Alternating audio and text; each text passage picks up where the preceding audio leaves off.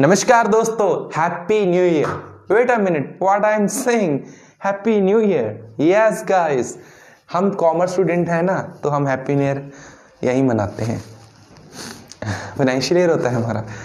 सो so, आज ना मैं आपको बताऊँगा कि आप अपना अप्रैल प्रोडक्टिव कैसे कर सकते हो। जो चीज़ें मैं करने जा रहा हूँ इस मंथ जो आप भी कर सकते हो अगर आपको अप्रैल में बहुत अच्छी चीज़ें हासिल करनी है। So so, guys three simple things जो मैं करूँगा बट उससे पहले हम जानेंगे कि क्यों हम अप्रैल प्रोडक्टिव बनाना है। Why why want to do so because it's a new year new quarter new month new month है, ये एक क्वार्टर चला भी गया इस साल का। ओके गाइस सो चीज़ें कर सकते हो, आप अपना फाइव एम स्टार्ट कर दो वेकअप होना।